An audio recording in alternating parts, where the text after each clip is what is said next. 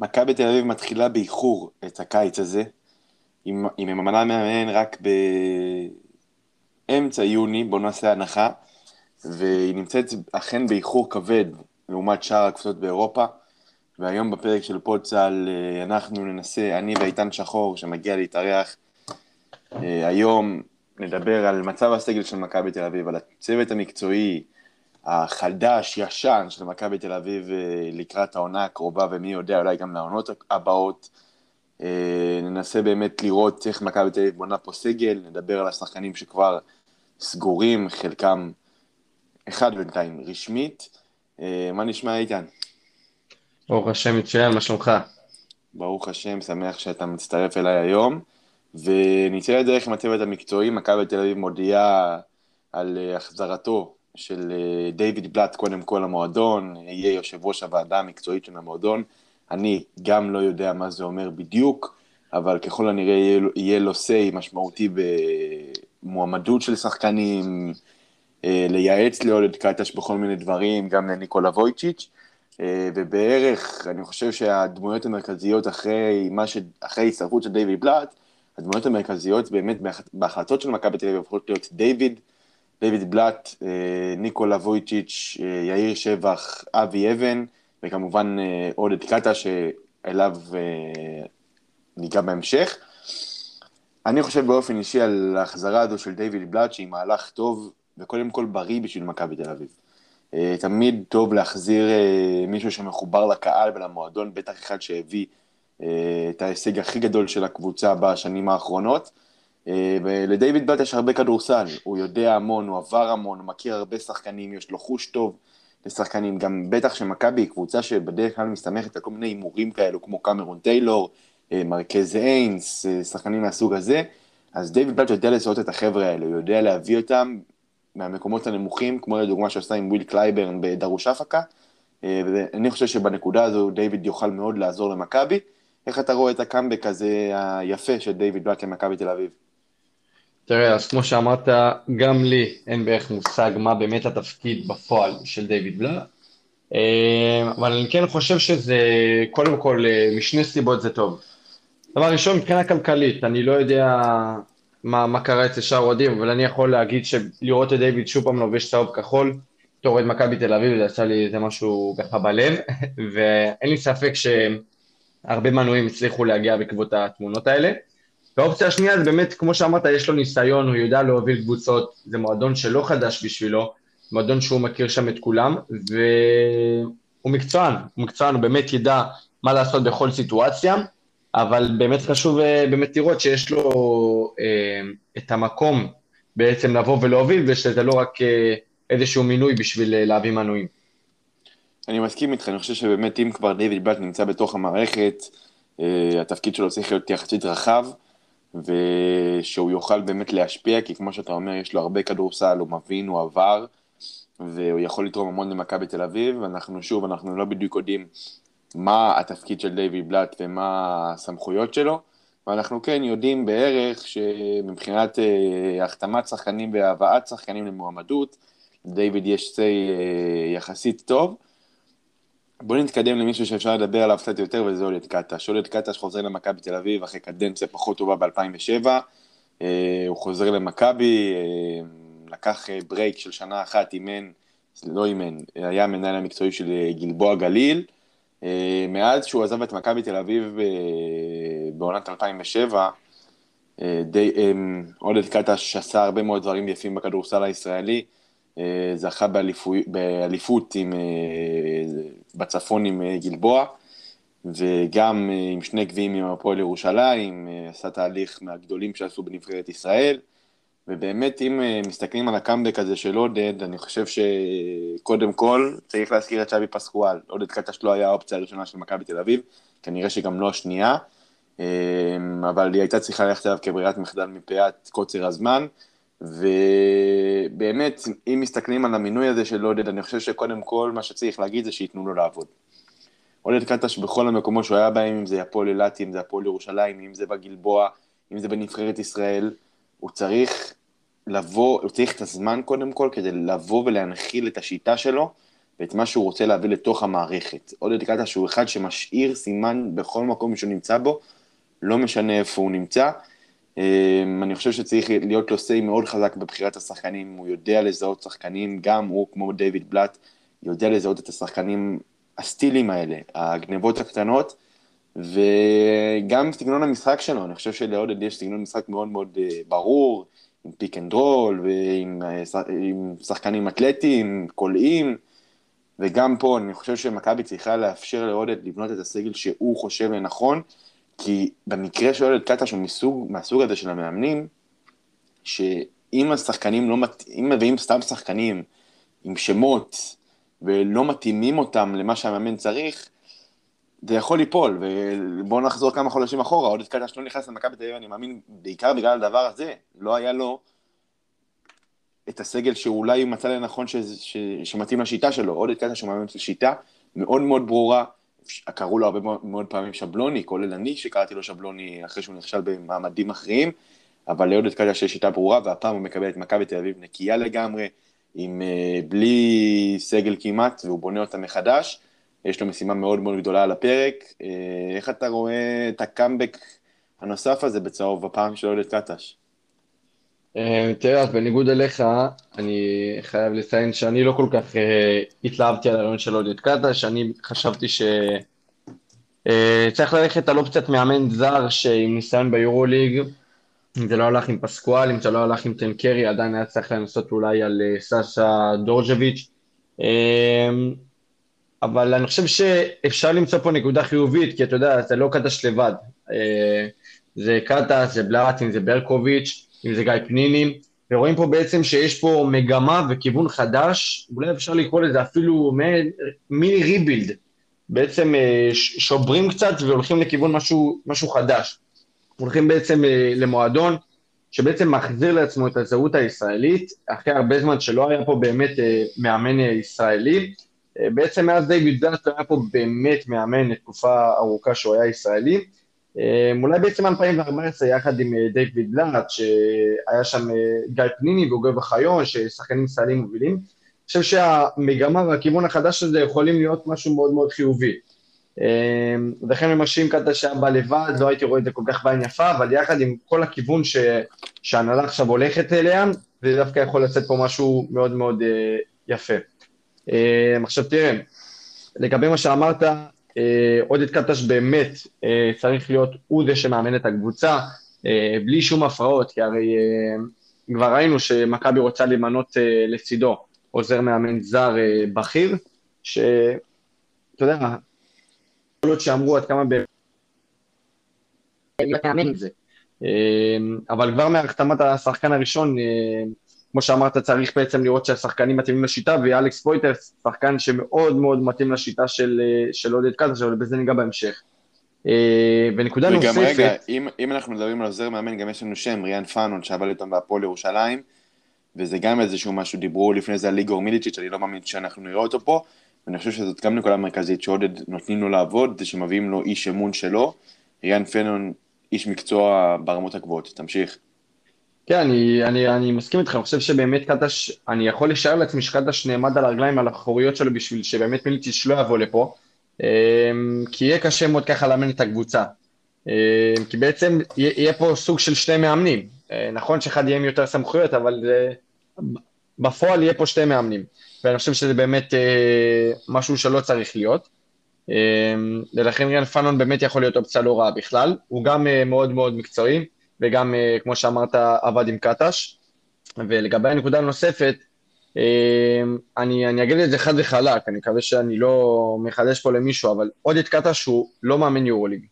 לפחות לא לקבוצה ששואפת להגיע לפלייאוף, נכון? הוא מהם לפנתנאיקוס, אמנם זה היה לתקופה קצרה וגם שם הוא לא הרשים בכלל, ולכן לא נתקעת שהוא באמת כרגע, כרגע, עוד לא מאמן יורוליג, ולכן יהיה חשוב מאוד, יהיה מעניין יותר אפילו, לראות כמה הנהלה תוכל להיות סבלנית. כי כמו שאמרתי, עודד קטש זה מאמן שעוד לא התנסה לאורך תקופה אה, במקומות האלה, ולכן יהיה, יהיה מעניין לראות כמה בעצם אה, סבלנות תהיה להנהלה להשאיר אותו במידה והקבוצה לא, לא תגיע למה שמצפים ממנה. אני באמת חושב, אם ניגע בהתחלה של הדברים שלך, אם אני אוהב את המינוי הזה או לא אוהב את המינוי הזה, ברור שהייתי רוצה לראות מאמן זר יותר אה, משמעותי ובכיר ביורוליג, מאמן את מכבי תל אביב, אבל אני חושב שמ... שבסיטואציה הזו, אודי קטש הוא האופציה הכי טובה שנשארה למכבי תל אביב.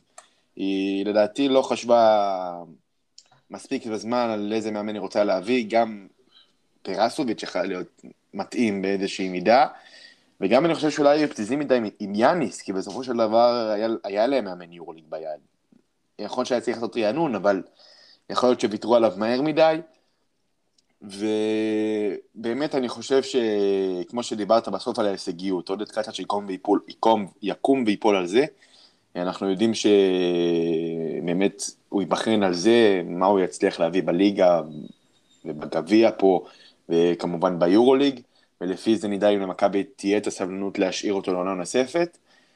אה, אנחנו נדע את זה רק אחרי שהסגל ייבנה, והוא מתחיל להיבנות, אנחנו כבר שומעים על הרבה מאוד מועמדים של מכבי תל אביב, עשרות מועמדים, אבל יש מישהו שכבר רשמית במכבי תל אביב, הזכרת אותו, אלכס פויטרס, סנטר 206, אה, שיחק בשתי העונות האחרונות בזנית סנט פטרסבורג, פעם מכבי תל אביב כן מצליחה לעשות העברה מזנית אליה, הוא היה שחקן חופשי, אבל אה, אלכס פויטרס מצטרף הבוקר רשמית למכבי תל אביב, אה, סנטר צעיר, או לא צעיר, תחליטו איך אתם רוצים, לדעתי זה גיל די טוב לסנטר, גיל 29, אה, קלע 8.3 נקודות בשנתיים האחרונות בממוצע בזנית, עם 62 אחוז ל-2. ואם מדברים, כמו שהזכרת גם על, השיטה של עודד קטש, pick and roll, וסנטרים אתלטיים, פויטרס הוא כזה. פויטרס אמנם מכדרור יש לו בעיה, אה, לייצר מכדרור אה, זה לא דבר שהוא מצטיין בו, אבל שחקן טוב מאוד ב pick and roll, קופץ טוב, אה, אחד שמסוגל לעשות 6-8 נקודות במשחק מ pick and roll, שזה דבר שהוא מאוד מאוד טוב וחשוב למכבי, בטח כשעודד קטש המאמן, ואני חושב שזאת אחת ההחתמות הכי טובות שמכבי יכולה לעשות, ההחלטה הנכונה לפתוח איתה את הקיץ, מאלכס פויטרס הוא מהלך נכון וחכם לדעתי של מכבי תל אביב, ועוד ניגע בהמשך מי יגיע לצידו. איך אתה רואה את המהלך הזה שמכבי תל אביב משלימה היום באופן רשמי? תראה, קודם כל, אה, אתה אמרת שהוא צעיר. אמנם 28, אה, אני לא יודע עד כמה זה צעיר, אבל אה, תראה, אני חושב ש, שהוא צעיר בכך שהוא עוד לפני השיא שלו. זאת אומרת, היה לו קצת נאחס בקריירה, הוא שיחק בקנטקי, שיחק קצת ב-NBA, הוא, הוא כן שיחק ברמות הגבוהות, אמנם הייתה לו פציעה שבאמת גרמה לו לא להיות השחקן שציפו שהוא יהיה בצעירותו, אבל עדיין זה שחקן שהוא אה, עוד לא הגיע לשיא שלו, ולכן אם זה, ביקר, אם זה יקרה במכבי, מכבי הרוויחה פה וואחד שחקן, אני חושב שגם אה, העלות הכלכלית שלו, לפי מה שהבנתי, אני לא יודע מספר מדויק, לא הייתה גבוהה במיוחד, אה, וכמו שאמרנו, ברמת ההתאמה לסגנון המשחק של קטש, שהוא מתאים מאוד, שחקן פיק אנד רול מעולה, יודע אה, לצאת מחסימות בהגנה מעולה, יודע לעשות את החילופים, יודע לעשות drop, מה שצריך. אה, ואני חושב שגם המנטליות שלו זה משהו ש, שחשוב מאוד, אתה יודע, ראינו את ג'ניאל ריינולדס. אה, פה בעונה האחרונה, כבר בחצי השני של העונה, שיחק בלי רצון, שיחק בלי זה. אלכס פויטר, שחקן שנלחם על כל כדור, ושיש לו המון המון רעב להצליח. אני מסכים איתך, אני חושב שבאמת, קודם כל, הנקודה המרכזית היא השינוי מג'יילן ריינולדס. ג'יילן ריינולדס היה שחקן שנכבה במהלך משחקים, מעיף זריקות לא מבוקרות מהשלוש, פויטרס הוא לא כזה, הוא בקושי מרים זריקות מהשלוש, הוא, כמו שאתה אמרת, יוצא טוב מחסימות לעבר הסל, ושחקן שלא תוקע את משחק ההתקפה, כי הוא לא שחקן שאומר תנו לי את הכדור בגב לסל ומתחיל לכדרר, לא, הוא שחקן שעושה את הנקודות שלו דרך פיק אנד רול, דרך התמצאות אה, מתחת לסל, ובצד ההגנתי שלו נגעתי בו אומרים פרוטקטור, שזה למכבי תל אביב היה מאוד מאוד חסר בשנתיים האחרונות, ואת זה הוא יכול וכנראה יספק לה. אם עוברים לשם הבא זה גיא פניני, גיא פניני חוזר למכבי תל אביב ככל הנראה, מודיע על עזיבה אה, מהפועל חולון, הפועל חולון היא מודיעה על זה אחרי חמש עונות, גיא פניני מסיים את אה, דרכו בהפועל חולון, אני חושב שבאמת עשה מעל ומעבר, לקח גביע, הביא אליפות, ועכשיו הוא חוזר כנראה, לפי כל הפרסומים, למכבי תל אביב לעונת פרישה. גיא פניני, במה שהוא יכול לתרום למכבי תל אביב ביורליק זה בערך כלום, כי אנחנו, אני לא רואה אותו משחק יותר מחמש דקות לערב, אבל כן בחמש דקות האלו, גיא פניני כן יכול לתרום איזשהו משהו שישראלים אחרים לא יכולים לתרום, הוא מכיר את הליגה, יש לו ראיית משחק טובה, אנחנו יודעים כמה ראיית המשחק של גיא פניני היא טובה, וברמת הליגה גם אני לא רואה את פניני משחק יותר מדי, אבל גם כשצריך אותו במאני טיים, גם ביורוליג, יכול להיות משהו עם ערך מוסף, וכמו שנגעת בהתחלה, עבור האוהדים, החתמה של גיא פניני היא חשובה, כי גיא פניני הוא סמל גדול בשביל מכבי תל אביב, הוא הביא את ה... הוא הניף את הגביע ב-2014, והרבה מאוד רואים בו כסמל של המועדון, שיש איזשהו משהו לא פתור איתו, בכך עכשיו לעונת פרישה, לסיים את הקריירה שלו בצהוב, ואולי אפילו עם איזה תואר אחד או שניים, זה יכול להיות אחלה של קלוזר גם לקריירה שלו כשחקן מכבי תל אביב, וגם כשחקן באופן כללי, שחקן העשור בליגת העל בעשור החולף,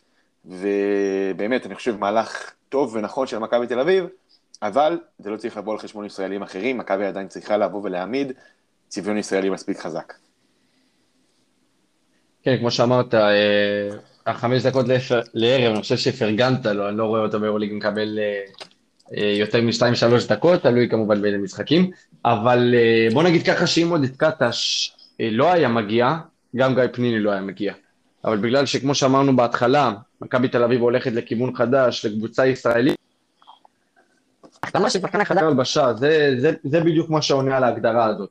פניני, שחקן עם המון המון ניסיון, יש למכבי אה, המון שחקנים צעירים שהיא רוצה שילמדו ממנו, ויותר מזה שהוא עם ניסיון, אני חושב שזה האופי שלו. יש לו אופי מכביסטי, אופי של ווינר, אופי של אחד שלא מוותר, אה, וזה לא החתמה מקצועית, אתה יודע, הוא חוזר לעונת פרישה, אני אין ספק ש, שאחרי העונת פרישה הזאת הוא גם יהיה לאיזשהו תפקיד במועדון, זה החתמה של מאחורי הקלעים, שהוא יהיה שחקן מאחורי הקלעים, לא על הפרקט, ואולי זה יהיה אפילו השפעה יותר גדולה מאשר אם הוא יהיה על הפרקט. אני מסכים איתך, אני חושב שזאת בעיקר תהיה ההשפעה של גיא פניני על מכבי תל אביב, אני חושב שזה גם עיקר המטרה בהחתמה שלו. ובוא נרוץ על עוד שם, דרון איליארד, אה, שגם אנחנו שומעים על סיכום שלו במכבי תל אביב, אנחנו שומעים שזה די סופי, גם הכתבים הכי בכירים באירופה מאשרים את, ה, את הנושא הזה, האתרים הכי בכירים. אה, דרון איליארד הוא שחקן שלא סיים את העונה בצורה שהיא בריאה, אבל היום בטוויטר אה, אני מקבל עדכון מהעמוד יורופיד על זה שדרון איליארד כבר חזר להתאמן. של בשורות טובות בשביל מכבי תל אביב, הרבה אוהדים אה, שאלו אם הוא בריא, אם הוא לא, אם הוא פצוע, מתי הוא חוזר, אז יש תשובה כנראה מיורופילד שהוא כשיר וחזר אה, להתאמן. אה, נגיד שהפציעה שלו הייתה סדק בעצם הבריח, והוא עבר ניתוח, לא שיחק מאז פלייאוף היורוליג, לא היה שותף להפסד של ביירן בגמר הפלייאוף נגד אלבה ברלין. היליארד בן 29, מטר 98, אה, בעונה החולפת כאמור, כאמור בביירן מינכן, 13, כמעט 14 נקודות למשחק ביורוליג, שלושה ריבאונדים, כמעט שני אסיסטים. אה, שחקן הגנה טוב מאוד, שזה דבר שמכבי תל אביב תשמח לראות בעמדה מספר 3 כנראה, או עמדה מספר 2, איפה שהוא יהיה מוקם, אנחנו לא יודעים להגיד כי אין למכבי עדיין סגל מגובש. אבל דרון איליארד, אני חושב שזאת אחת ההחתמות הכי טובות שיכולה, שיכלה מכבי תל אביב לעשות את הקיץ. האמת שכשאני חשבתי על מועמדים פוטנציאליים במכבי תל אביב, הוא לא היה חלק מהשמות, אבל הוא היה צריך, כי אם משווים אותו לעומת ג'יימס דונלי, דרון איליאד הוא שחקן שמאוד יציב לאורך עונה, לפי מה שאני חושב ומכיר אותו, אה, והוא יכול לספק לסוג שלי של יציבות בעמדות 2-3, שחקן, שוב, עם הגנה מאוד טובה באחד על אחד, אה, חוטף טוב, ובהתקפה קולע טוב, חודר טוב לסל, ושחקן שיכול להביא, קודם כל הוא גם כבר מכיר את היורליג, הוא כבר מנוסה, ולמכבי זה יכול להיות אה, איזשהו שיחוק בעמדה מספר 3 או 2, שבאמת אולי יכולה להיות אחת ההחתמות הכי טובות של הקיץ. אה, נגיד שגם אה, אומרים שההכרזה הרשמית תקרה בקרוב, לכו תדעו, אולי עוד לפני שהפרק הזה יעלה. כן, דרון איליאד, מכבי תל אביב, זה לא פעם ראשונה ששמענו דיווחים על כך שהיא רוצה אותו, זה קרה גם בקיץ הקודם, והאמת שבצדק, אני חושב שהוא שחקן underrated בכדורסל האירופאי, לא מקבל מספיק את הכבוד המוערך, אה, הוא שיחק במועדונים גדולים, הוא שיחק בצסקה, אה, זאת אומרת שהוא מכיר את ההתנהלות, הוא יודע אה, איך לעבוד עם אה, שחקנים גדולים ומועדון עם, אה, עם מעבר גדול. אה, אני חושב שמה שמיוחד בו, של השתדרגות מג'יימס נאנלי, כמו שאמרת, זה היכולת שלו להיות אפקטיבי ויעיל בשני צידי המגרש. הוא יודע לייצר לעצמו נקודות, הוא יודע לשפר התקפית, זאת אומרת, למצוא את החברים שלו בהתקפה, יודע לתת להם את הכדורים הנכונים. אה, ובצד ההגנתי יש לו באמת הגנה מולה, הוא שומר מעולה מחוץ לקשת, ככה שהוא יכול לשמור על הגארדים של היריבה באופן אבסולוטי, ולכן השתדרגות מג'יימס נאנלי, אני חושב, גם בפן ההתקפי, ועוד יותר בפן ההגנתי. ואני רוצה להוסיף עוד פן, אני יושב, מה שנקרא, על החשבון הטוויטר של איליארד ביום-יומיים האחרונים, וזה נראה שהוא די מתלהב לבוא למכבי, רומז, משחק קצת עם האוהדים של מכבי הנלהבים בטוויטר, אנחנו יודעים כמה אוהדים של מכבי הם יודעים לשבת על שחקנים בטוויטר, וזה נראה שזה גם שינוי מנהלי מבחינת הגישה. וזה חשוב למכבי תל אביב להביא שחקן כמו איליארד, אה, עם ניסיון, אה, שאני חושב שהוא יכול לתרום המון, אני חושב שהוא אפילו לא נחשב הימור בשבילה. בואו נעבור לשם הבא שאנחנו מיוד... שומעים שכנראה סגור, אה, גם אותו, אותו הוא נוסף בתוך הדיווח של איליארד, שהוא גם סיכם במכבי תל אביב באופן סופי, כך מפרסמים היום. בונזי קולוסון, ה-MVP בעונת 2020-2021, בליגת האלופות, אה, שחקן שמשחק בעמדות 3-4, אני חושב שההשוואה הכי הגיונית לגביו זה אנג'לו קלויארו, לשם אני חושב שהוא ייכנס, אבל אה, לפי מה שאני שומע הוא אמור להיכנס לתוך הספורט של עמדה מספר 3 כפותח אולי, אני לא יודע להתחייב על זה, אבל בונזי קולסון, אני חושב שלעומת ההימורים, דיברנו על השחקנים האלה, הסטילים שמכבי תל אביב צריכה לעשות במהלך אה, הקיץ, כי בסופו של דבר מכבי לא יכולה לבנות סגל של שמונה שחקני יורוליג מוכחים, לפחות זה מוכח לפי השנים האחרונות, ואני חושב שלעומת השנים האחרונות, בונזי קולוסון הוא ההימור הכי מושכל שמכבי תל אביב עשתה, אה, כנראה. אה, שחקן שכלה 15 נקודות העונה בליגת האלופות עם שבעה ריבאונדים, כלה גם סטייל ניצחון על הפועל ירושלים. שחקן עם עמודות ידיים מאוד מאוד ארוכות, שזה דבר שעוזר לו מאוד בהגנה להיות חוסם טוב ודי אקטיבי בהגנה. ומפלצת התקפית, באמת, שחקן שמוכן ליורוליג ברמה התקפית, אני חושב שהוא מגיע ליורוליג אפילו בשנה איחור. מהלך, לדעתי, טוב מאוד של מכבי תל אביב, אני רואה אותו משתלב ברמה ואף גבוהה במכבי, הוא גם מתאים לסגנון של עודד, שחקן שיכול גם לעמוד על קשת השלוש ולהרים זריקות, וגם יכול להיות השלוש-ארבע הזה, דוגמה טיישון תומאס, שלוקח את הכדור והולך לסל. אה, טיישון תומאס הוא שונה קצת בעמדות, אבל בערך אותה הגדרה של תפקיד אצל עודד. אני מאוד אוהב את המהלך הזה שמכבי תל אביב עומדת לעשות. אה, בונזי קולוסון יכול להיות, גם כן, כמו איליארד, שיחוק לא רע. אה, כן, כמו שאמרת, שיחוק, אני מקווה שאני לא מגלה פה איזה משהו שאני לא אמור לגלות, אבל אה, אני מספר פה שאני ואתה הקלטנו פרק לפני שבוע, אם אני לא טועה. אין בעיה לספר, אין בעיה. כן, בעקבות זה הטכניות הוא לא עלה, אבל אני חושב שהנקודה המרכזית שבה גם אני וגם אתה נגענו, שמכבי תל אביב בעקבות. לא, לא יודע איך לקרוא לזה משבר כלכלי, אבל uh, זה לא שהיא בין הקבוצות העשירות ביותר ביורוליג, זה לא סוד, uh, וגם עם זה שהשוק לא מאוד רחב הקיץ, אמרנו שמכבי תל אביב צריכה ללכת על מציאות באירופה. ואני לא יודע אם אפשר לקרוא בכלל לבונזי קולסון מציאה, אני הייתי פשוט בהלם איך בקיץ הקודם הוא לא עשה את ההשתדרגות ליורוליג, כי הוא היה ה-MVP של ליגת אלופות, הוא היה ה-MVP של הליגה הצרפתית שהוא שיחק בשטרסבורג ונתן עונה מטורפת. אני הייתי בטוח שמכבי תל אביב, שמכבי תל אביב בכלל לא תצטרך לשים עליו את היד, כי מועדונים, מועדונים יותר גדולים ויותר עשירים ישימו עליו את היד. אז פשוט בקיץ, אין לי מושג מה קרה, איך קרה, למה קרה, הוא לא, הוא לא עשה שום קפיצה, הוא כן הגיע לקרשיאקה שזה מועדון יותר גדול, ו, ובאמת אה, כאב לי לראות גם, גם באופן האישי שלו, שהוא לא עשה את, ה, את ההשתדרגות, אני לא, אני לא באמת יודע אם הוא קיבל הצעות, אבל אם לא זה באמת עוול, ואחרי זה שהוא גם שם, שם את הסל ניצחון מתחילת העונה לפועל ירושלים, אני חושב שאכלתי את עצמי ואמרתי איך לעזאזל הוא עוד לא, עוד לא משחק ביורלינג, ולכן אני חושב שמכבי תל אביב עשתה פה מציאה, אבל אה, זאת אומרת לקחה סיכון, אבל סיכון מחושב. ובאמת אמרת שהוא בא להחליף פה בעצם את אה, אנג'לו קלויארוברס, יכול להיות שבפן ההגנתי הוא, כן, הוא, הוא, הוא לא אנג'ל, אבל הפער בהטפה הוא פשוט יהיה שמיים וארץ, ומכבי תל אביב, אם זה המציאה, בוא נקרא לזה שהיא הלכה עליה הקיץ, הוא אחלה מציאה. אני מסכים איתך לגמרי, אני חושב שבאמת הוא מגיע ליורליג בשנה, בשנה איחור, כי הוא שחקן מאוד מאוד איכותי, הוא שחקן יציב, הוא שחקן שברמה ההתקפית לגמרי מחומר יורוליג, ואם נעבור לעמדות הבאות שעדיין לא סגורות, אז בואו נתחיל מהעמדה הגבוהה. קודם כל נגיד רומן סורקין כרגע ביחד עם מפתח זיו, השחקנים היחידים שבערך סגורים במכבי תל אביב.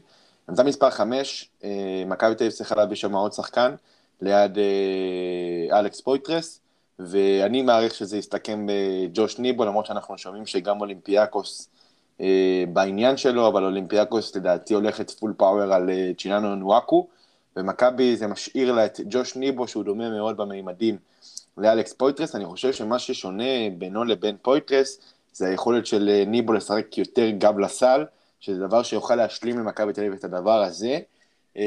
אני חושב שניבו, גם ההיכרות שלו עם הליגה הישראלית, וגם ההתאמה שלו לשיטה של עודד, הוא פיק אנד רולר מצוין. יכולות אה, להביא את מכבי תל אביב לשידוך טוב פה, גם מבחינת הוא והמועדון, וגם מבחינת ההשתלבות שלו עם אה, אלכס פויטרס בתוך הקו הקדמי. מי אתה חושב שצריך להיות הסנטר ליד פויטרס, ואתה חושב שזה צריך להיות ניבו?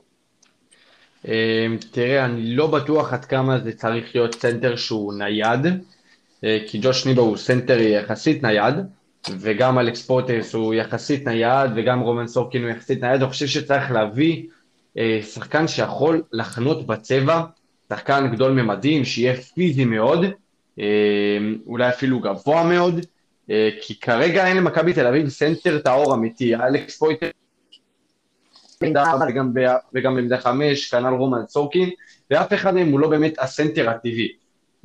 לכן אני חושב שצריכים ללכת על מישהו שבאמת, כמו שכבר אמרתי, פיזי מאוד, אבל מצד שני שזה לא, בעצם של, שלא יהיה כמו אלכס פויטרס ורומן סורקין, כי הם מאוד מאוד דומים לדעתי, אה, שידע לקבל את הכדור עם הגב לסל, וידע לשים את הנקודות. וזה אני לא בטוח עד כמה רומן סורקין וכמה אלכס פויטרס יודעים לעשות ב-100%.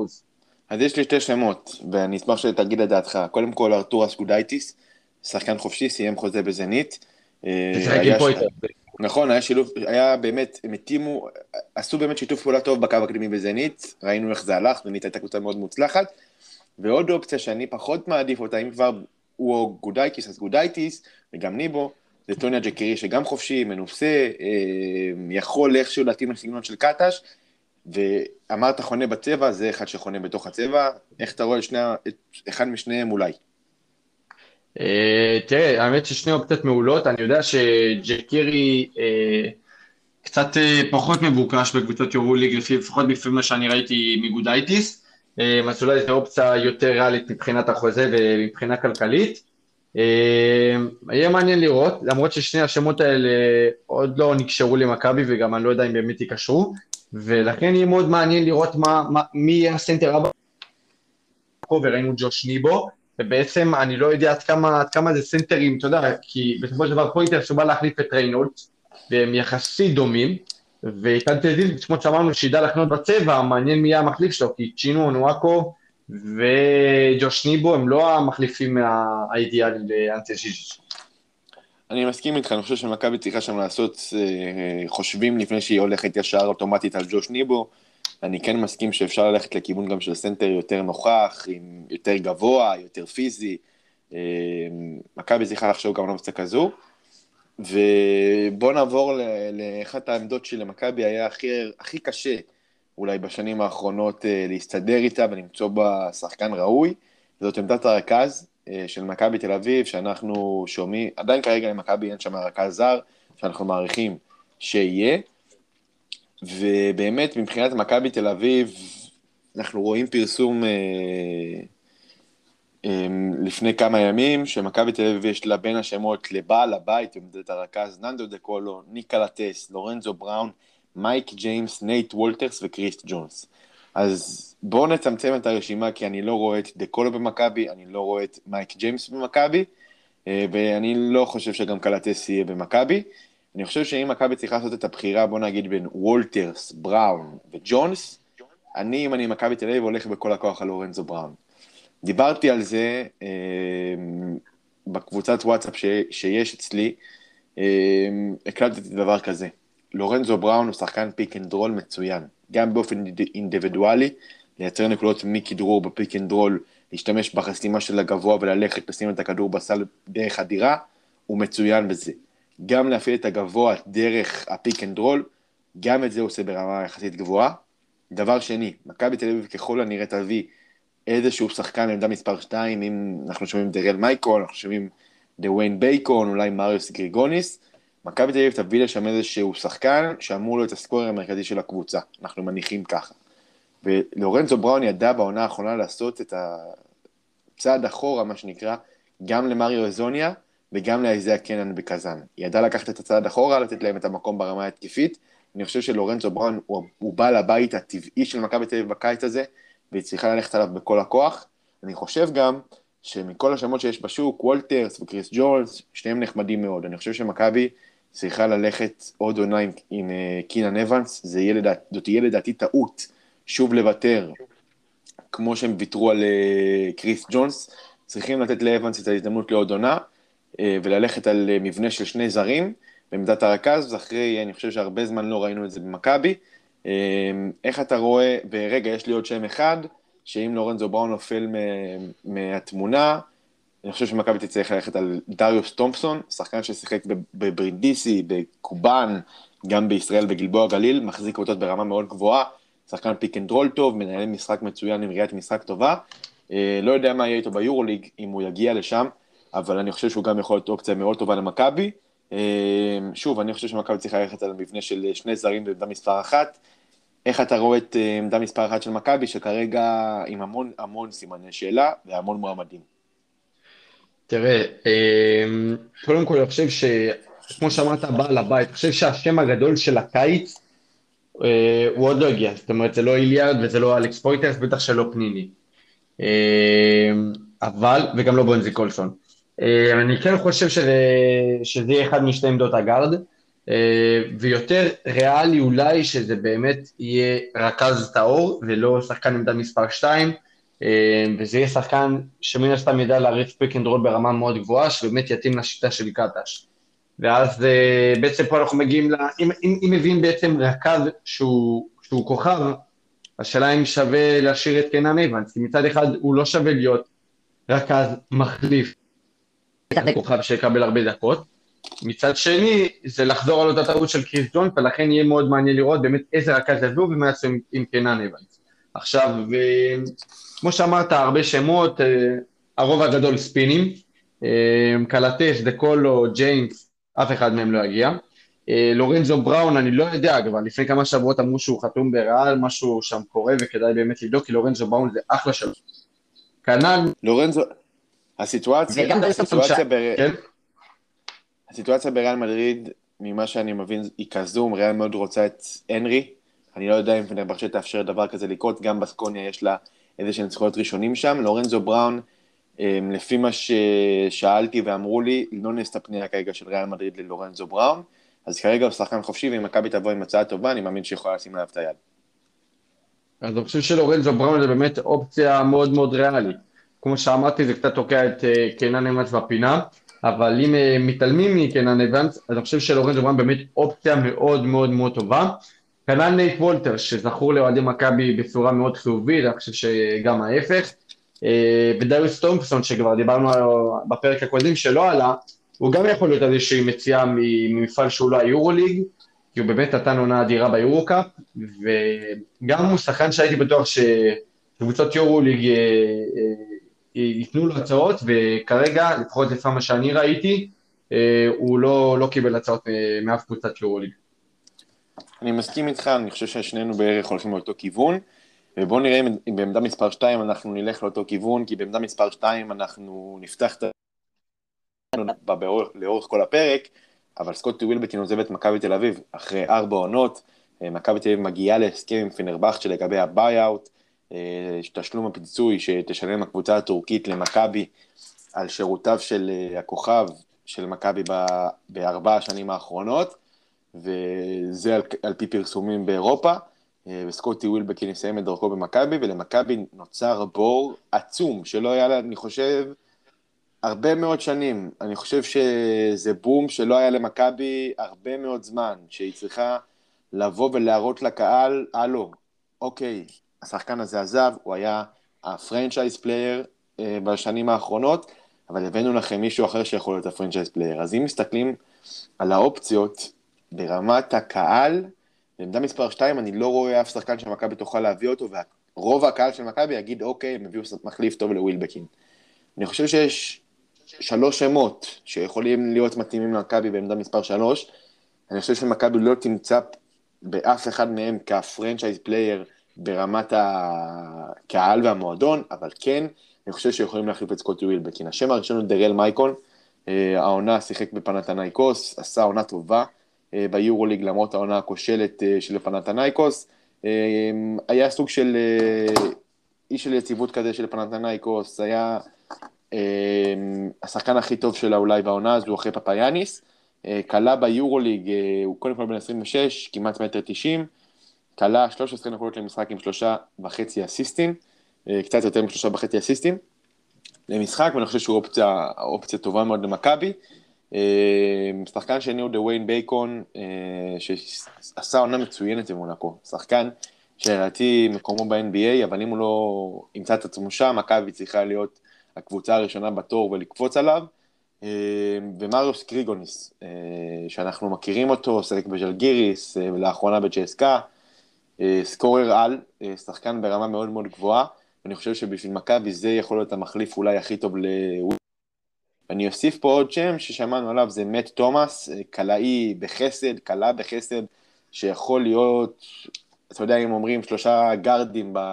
אני לא מחשיב בזה את איליארד, שלושה גארדים לקו האחורי, אז בוא נגיד שמת תומאס יכול להיות לצד המחליף של ווילבקין, ולצד הרכז יכול להיות החוליה השלישית. אמ, איך אתה רואה את עמדה מספר 2 של מכבי מאוישת אחרי שסקוטי ווילבקין, לפי מה שאנחנו שומעים, יעזוב אותה באופן רשמי? אמ, כן, אני חושב ששתי השמות שאמרת, אמ, האופציות היותר ריאליות, מה תומאס, אה, בטורונטו, יש לו ניסיון ברמות הגבוהות ביותר, קלעי בחסד, אני חושב שזו אופציה מאוד טובה. לגבי גריגוניס, אני חושב שהוא יכול להיות אחלה של בעל הבית, ראינו שהוא היה כזה בשל גיריס, באמת אה, היה שחקן מעולה, אני מאוד אשמח לראות אותו בתור מחליף לסקוטי. לגבי דוויין בייקון, אני חושב שהוא שחקן לא רע בכלל, אבל אין לו את היכולות להיות מנהיג ולהיות המחליף של סקוטי ווילבקין. ולגבי אה, דרל מייקון, אני לא יודע עד כמה, עד כמה מבחינה מקצועית הוא באמת אה, מחליף ראוי לסקוטי ווילבקין, אבל אני חייב לציין שהאופציה של מאט תומאס היא טובה, כי מכבי תל אביב לא צריכה להיות בקיפאון על להביא מחליף לסקוטי ווילבקין מאירופה. יכול להיות פליט מה-NBA, פליט מהליגה האוסטרלית, פליט משם, פליט משם, ואולי שמה, ולאו דווקא מאירופה, אפשר למצוא שחקנים אה, אה, מעולים שיכולים להיות אה, מחליפים מול לסקוטי ווילבקין. אני חושב שבאמת הסיטואציה שנוצרה למכבי סיטואציה לא פשוטה, היא תצטרך לשים את היד שלה על באמת שחקן עם אה, רזומה טוב ועם שם חזק כדי להחליף franchise player כל כך משמעותי וכל כך גם אהוב על קהל כמו ווילבקין. אה, ובאמת, יש פה קיץ עמוס, יש פה קיץ עם הרבה מאוד מאוד שמועות. אה, אתם מוזמנים להמשיך ולהתעדכן בכל הפלטפורמות של עולם הכדורסל, גם באינסטגרם, גם בטוויטר. גם בטלגרם וגם כמובן בעמוד של איתן ספורטק. אמ, ועוד נשתמע כאן בפודקאסט וגם בכל הפלטפורמות. תודה רבה איתן על הפרק הזה, ושימשיך להיות לנו קיץ עם כל כך הרבה עניין כמו עד עכשיו. לגמרי, הלוואי, התחיל מצוין, מקווה שגם ככה הוא יימשך. תודה רבה. תודה.